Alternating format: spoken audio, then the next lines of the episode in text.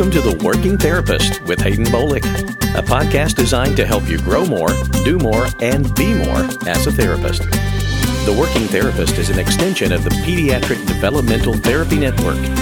We're glad you've joined us for today's podcast.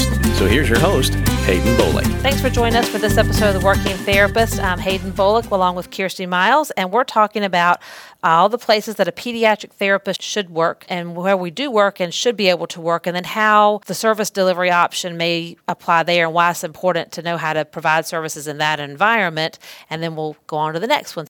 Here at PDT, we work in schools, homes, daycares, our, one of our three clinics, specialty schools, private schools, charter schools, public schools, developmental day centers. What else am I missing, Kjirsti? When we talk about homes, that could just mean community based. So mm-hmm. when you hear home visit, don't just think, oh, I'm going to somebody's home and ringing a doorbell. Like that might not be the case. Right. Could be in a library. It could be at the McDonald's playground. It could be at a park, like you said lots of places. Why do we do that? Well, there's lots of reasons why we do that. But one of the things is these kids need services in lots of different places. That's one of the reasons why we do that. But as a pediatric therapist, we feel strongly that it's important to be able to know how to provide PT, OT, and speech in a variety of service delivery models and situations because kids change places that they go. And if you think about a child of, you know, as they grow from just think about zero to age 10, different places they are going to be during the day is really going to change a lot, more than probably any other time in your life, right? So, because your home maybe daycare, different daycare, your class changes every year. Now you're starting school. You maybe start preschool first before you go to school, and then you're in school, and your classroom changes every year. And you may go to one place for kindergarten and first grade, another place for second grade, and you know, and so on down the line. So you, you as a little person, a kiddo, can change where your body is during the day, and when you change places. So I think as a pediatric therapist, it's important to know how do I provide service and the variety of these places is the most effective and efficient way possible just to add to that, it makes you a well rounded therapist. To come out and just be able to do one type of therapy is great. I'm, we're not knocking that at all, but to come out and know what's happening in school therapy makes you a better clinical medical model of therapy clinician. I'm a physical therapist. So when I recommend what this child needs for physical therapy, asking questions to the parent about if they're having these issues in school. And it goes back to our podcast on collaboration and getting with that school therapist, but it allows you to know how to collaborate too with mm-hmm. different providers in that child's life because, like you said, they're in and out of different places. So it's just adding tools to your toolbox of things you can do. Sometimes Kjirsti and I will hear, well, oh, I don't want to do a home visit or I don't want to work in the schools. I just want to work in the clinic, but somebody's never worked in the schools or never worked in a home before. So how do you know till you've done it? You know, you have to be able to do the therapy in all the different places and do it well, and then you can start to pick and choose kind of where and how you do it, or at least have your favorites and that kind of thing. But how do you know till you've done it? So, what we want to talk about today is various places a pediatric therapist should work and where we do work and should be able to work, and then how the service delivery option may apply there and why it's important to know how to provide services in that environment. And then we'll go on to the next one. So, let's start with you know why Kjirsti is important to work in a home. So, let's start with the home visit first. Birth to three. Oh, my favorite. Yeah. I love a home visit. I like a home um, visit too, but yeah, go so that's, why, that's why I said home first. when I started out with PDT, I did a lot of home visits. And as a new grad, that can be very intimidating, but you learn a lot along the way. Not only do you learn how to provide therapy, but you also learn about different cultures in the community. You learn about just being respectful of other people and their environments because you are walking into their space. You are walking into that family space, that child space. Sometimes there's extended family living in there. So I think just before you even do therapy, you learn a lot culturally. Mm-hmm. And I think for me, aside from therapy, I've always enjoyed learning about other cultures and why people do what they do. And I find it fascinating. I was never a fan of history in school. When we started talking about the different cultures and stuff, I loved that. So I find that fascinating going into people's homes and learning about how they do things. And I think also before you even get into therapy, it really teaches you judgment. Mm-hmm. It's not our role to judge how people live or the choices that they make or the things that they do.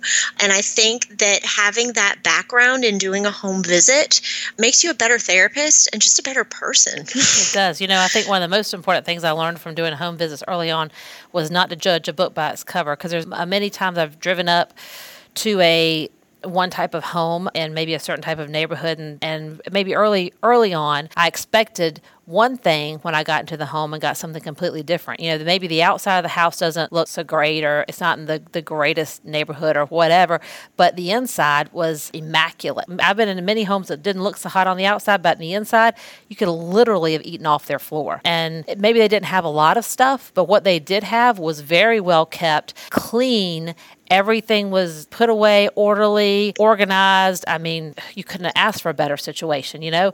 And then I've been into other homes that were in phenomenal neighborhoods, gorgeous homes, beautiful, like on the cover of some kind of magazine, and it looked like a bomb went off inside the house. Again, not being judgmental, uh, you got different things in different situations, but you just can't judge a book, you know, just because so it looks certainly on the outside does not mean that's what you're going to get when you walk in the door. And I think that's important. I'm very much a person that you want to respect everybody. Eh, everybody comes from a different background. But from the moment that I knock on the door, whether it's the first time I've been there, you know, we have our badge on so they know who we are. We have our mm-hmm. t shirt on, they know where we're coming from. Introduce yourself. As soon as I step in the home, I always say, Do you want my shoes on or off? Because, and we have military all over where we're providing services, and they come from a culture or a background, depending on where they've been stationed, where they take shoes off in the home we're a no shoe home just because when I had little ones, and you can bring in all kinds of mess on your shoes. And we're working with children that have autoimmune, immune system disruption. So, do you want my shoes on or off? You know, kind of a thing. Mm-hmm. And then just to say to that family, you know, before we get started, where can I wash my hands? Because I want them to know, hey, I care about your child and I'm clean. Exactly. The first two things I do also. I'm not so worried about the shoes I wear to a home visit, but I'm very concerned about my socks. I'm wearing my best socks that day. Make a match.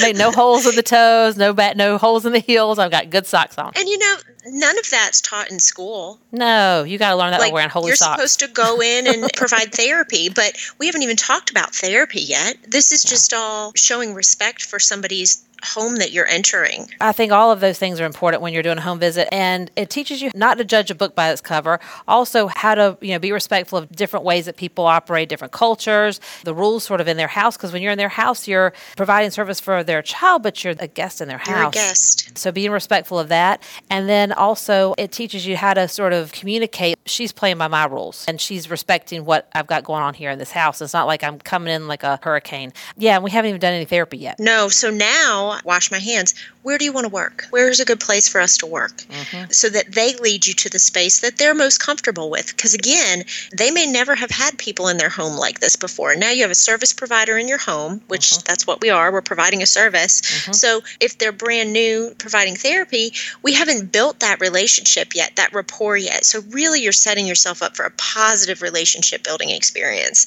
While you're providing the services in the home, you're all attuned to what is happening around you. Are there other kids in the home? Are there extended family living in the home? What is the day like? What is their routine like? If you come at different times on various days as you're trying to plot the schedule, how does that look? And all of that is giving you information. You kind of tuck that away. Now, every family is not going to be the same as far as their routine and their structure, but you better know what questions to ask if you're providing services in a different environment because you mm-hmm. now have seen what it looks like in the home.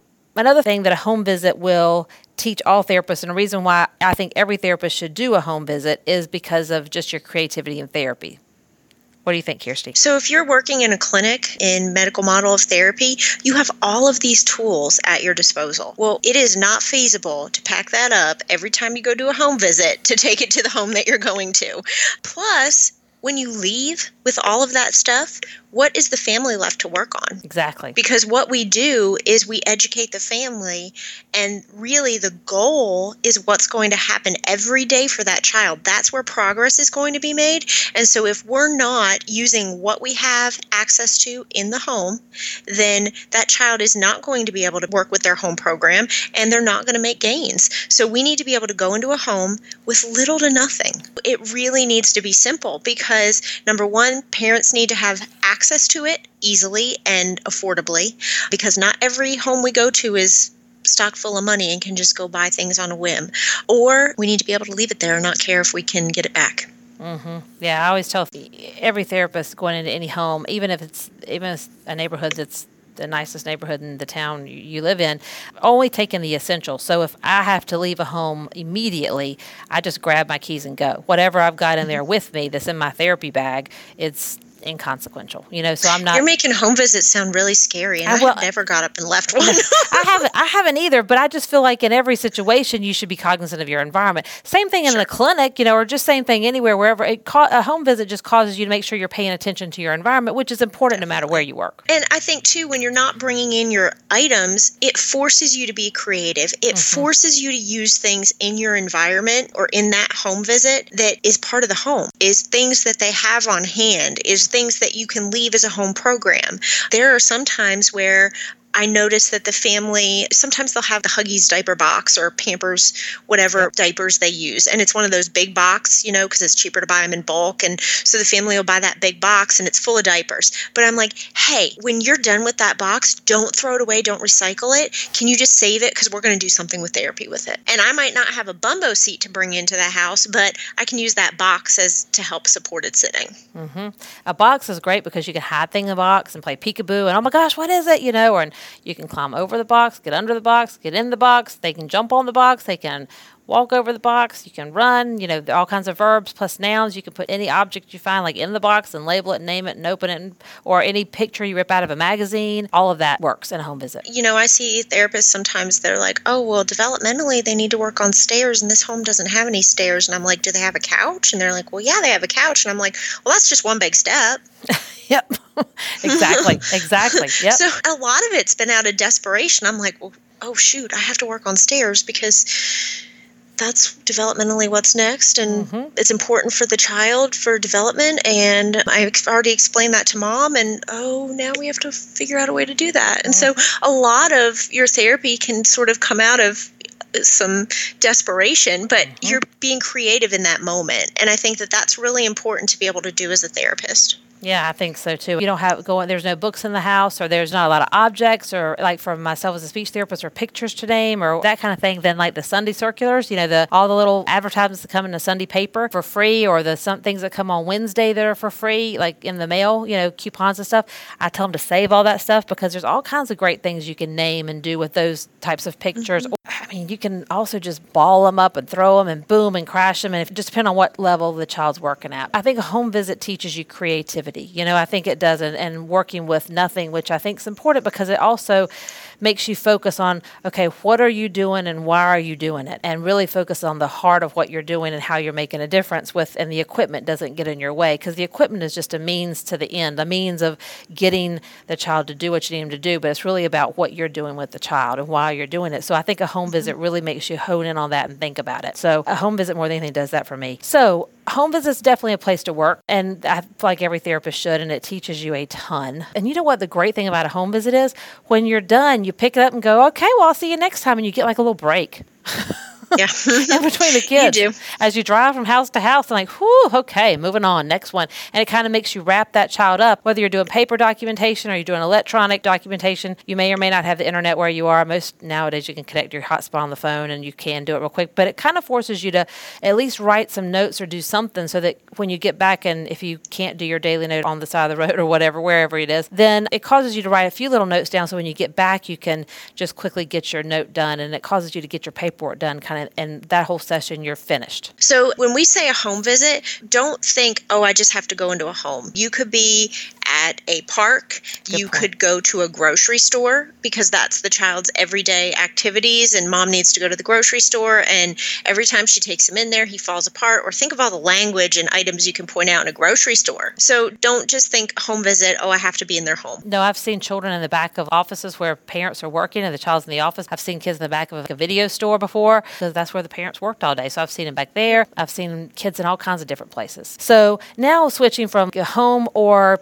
community visit, there we go, is a better way to frame that, it to a daycare visit. So going into a daycare, you know, that's very common, or preschool really, but going in and out of daycares is kind of what I'm thinking about here. I think that's really important to be able to learn how to sign in and out of a place make sure you're wearing like the proper credentials. There's one thing that we kind of hit on with the home visit. You you had your t-shirt on and stuff like that. I think how you dress going to a home visit or going to a daycare, I think learning how to dress appropriately is important. You know, a long time ago we didn't have that and I learned quickly what to wear and what not to wear. You know, a, a blouse that you might not wouldn't even really be low cut, but and you bend over all of a sudden it reveals more than you need for it to reveal. You only do that one time. or shoes that you can't really move around in that just kind of keep sliding up off of your feet and then you're barefoot all of a sudden. You only do that one time. Or Pants that need to be dry cleaned, that's just silly. yeah, don't do that ever. And so, um, or that, you know, so you need to, you know, clothes that you can wash and wear and clothes that really cover you, but yet That you can get down on the floor in and roll around in because Mm-hmm. Yes. you're going to be on the floor. Yes. You're going to be in child size furniture. Right. And that also calls you to still look professional. So not wearing jeans. You need to look like you're excited about coming to work this morning and you're excited about seeing this person's child. And if you come in in like holy jeans and stretched out faded t-shirt, you don't really look like you are ready for work. So what to dress also is you learn a lot from a daycare or community visit. But going into a daycare, that's important. How to sign in, how to look professional, having your name tag, and then also just making friends with the person who's ever at the front because that person at the front is a key integral part to your life. So, you know, where do I sign in? Hey, good morning. How are you? I'm Haden. I'm here, the speech therapist. I'm here to see. You need to make sure that person works here before you say it. But I'm here to see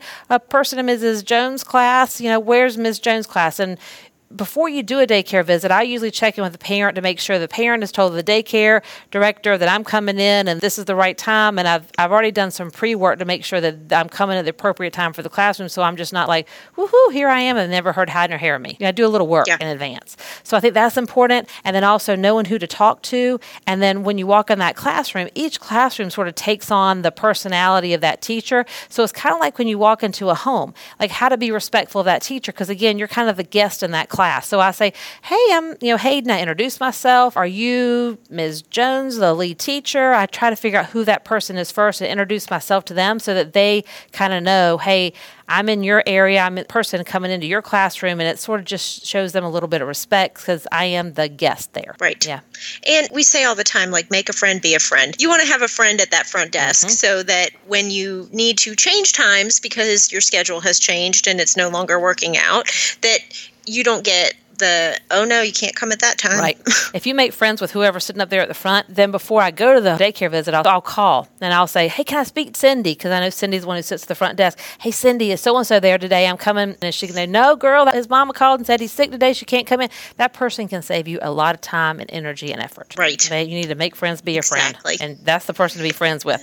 And so when I go to the classroom, make sure I introduce myself to the teacher. They know who I am, you know, communicate with them. And then I'll say, So I'm here to see little Johnny today. Where would you guys like me to work? Or in the classroom or in the hallway? I think I got ahead of myself. I usually figure that out with whoever there is at the front desk or the director of the daycare. Where do they want me to go with my body? Because different daycares have different rules. Yep, they do. Mm-hmm. Sometimes you'll go in, they'll say, like, okay, you need to go work in here. Like, there's no question. Or sometimes they just sort of leave it up to you. So, depending upon what's going on with that little kiddo, is what I, do. So this is just a funny story about going into a daycare. I went into a daycare and it was a little bit strange from the get-go and they directed me to a room and I thought, "Oh, sure, great. I, I have this room. There's toys in here. This is perfect." They taped a spot on the floor and that's where my body was supposed to work. Did the, now, mind you, I'm in their space, so I stayed in my square. So- it made for a very interesting motor PT, session. did the little did the child have to stay in the square or just you? No, I sent him all around the room to collect toys and bring back to me since I was in the square. So you had you had the cooties. You were in the square. You, Apparently, but you know what? It's not my place. That, nope. It's not Nope. my facility, Right. and I am just going to go with it because if I tick this place off and they don't let me in in there anymore, who does that really affect? Yeah, yeah. It's the child's. Because guess what? It's not about me. Mm. So I'm just going to make this work and do it like she wants to do it, even though I think it's the craziest thing I have ever heard of in my life. But whatever, I'm doing what he needs. I think working at a daycare, one of the things that taught me is to learn is proximity. Because most of the time I'm working in that classroom because, you know, the hallway is just as busy sometimes as the daycare classroom is. And they usually don't have like a little office. Sometimes they do for me to go into, but a lot of times I'm in that classroom and, and I'll bring a bag of toys in because until I understand what's happening there, I usually bring my own bag of toys because I don't know if they want me to play with their stuff or we need to play with my own stuff. So I don't want to assume that they just, because some p- teachers don't like that for me to just to start using their stuff. So I always take my own thing. Well, nothing attracts a whole pack of three year olds by you bringing a bag in of like secret stuff. They're like, "Ooh, what you yeah. got up there in that bag, girl?" And they are all over you. And so um, proximity and knowing how to arrange the space to get the most out of it, I learned that from a daycare because I'll go straight to a corner and I put myself on the outside of the corner and the child kind of in the corner. And then you know, that way I kind of make my own little room in a big room. You know, if we're not working usually I try to work in the centers with the other kids, but if that child, for whatever reason, it's not working out, then a daycare taught me how to make a smaller room and a bigger room if I needed to and like reduce the space. Does that make sense what I said? Like blocking the rest of the room with my body? Like I'm the sort of mm-hmm. the, the gatekeeper to the rest of the space. like my body and my I bag. understand. Yes. But and then also how do you work with one child in a room of, you know, 25 3-year-olds that all want to see what you got in your bag? That daycare visit will also teach you how to do that in a big way, you know. Because some teachers will help you out and some teachers won't. They'll be like, "Yeah, you're fend for yourself, sweet potatoes." And if you do that, then you have to like, "Oh, look, you go play over there." Or you just pick one and then pick maybe a one or two kiddos or or however many and try to still work with your friend but try to get maybe the other friends to help a little bit. It, you learn a lot from doing a daycare visit, a lot. So I think that wraps up today's discussion on all the places a pediatric therapist should work. We got into part of that. Uh, Kjirsti and I did. So that'll end part one today, and catch us next time on another episode of The Working Therapist, where we talk about part two and the other places that we feel that a pediatric therapist should work. Catch other podcasts on theworkingtherapist.com. We've got a bunch up there on all kinds of topics. So catch those. We're also on iTunes and Stitcher. And we'll catch you next time on another episode of The Working Therapist. Thanks for joining us for today's edition of The Working Therapist, an extension of the Pediatric Developmental Therapy Network. If you would like more information regarding this podcast or would like to get in touch with us for any reason, visit us on the web at www.pediatricdt.com. That's pediatricdt.com.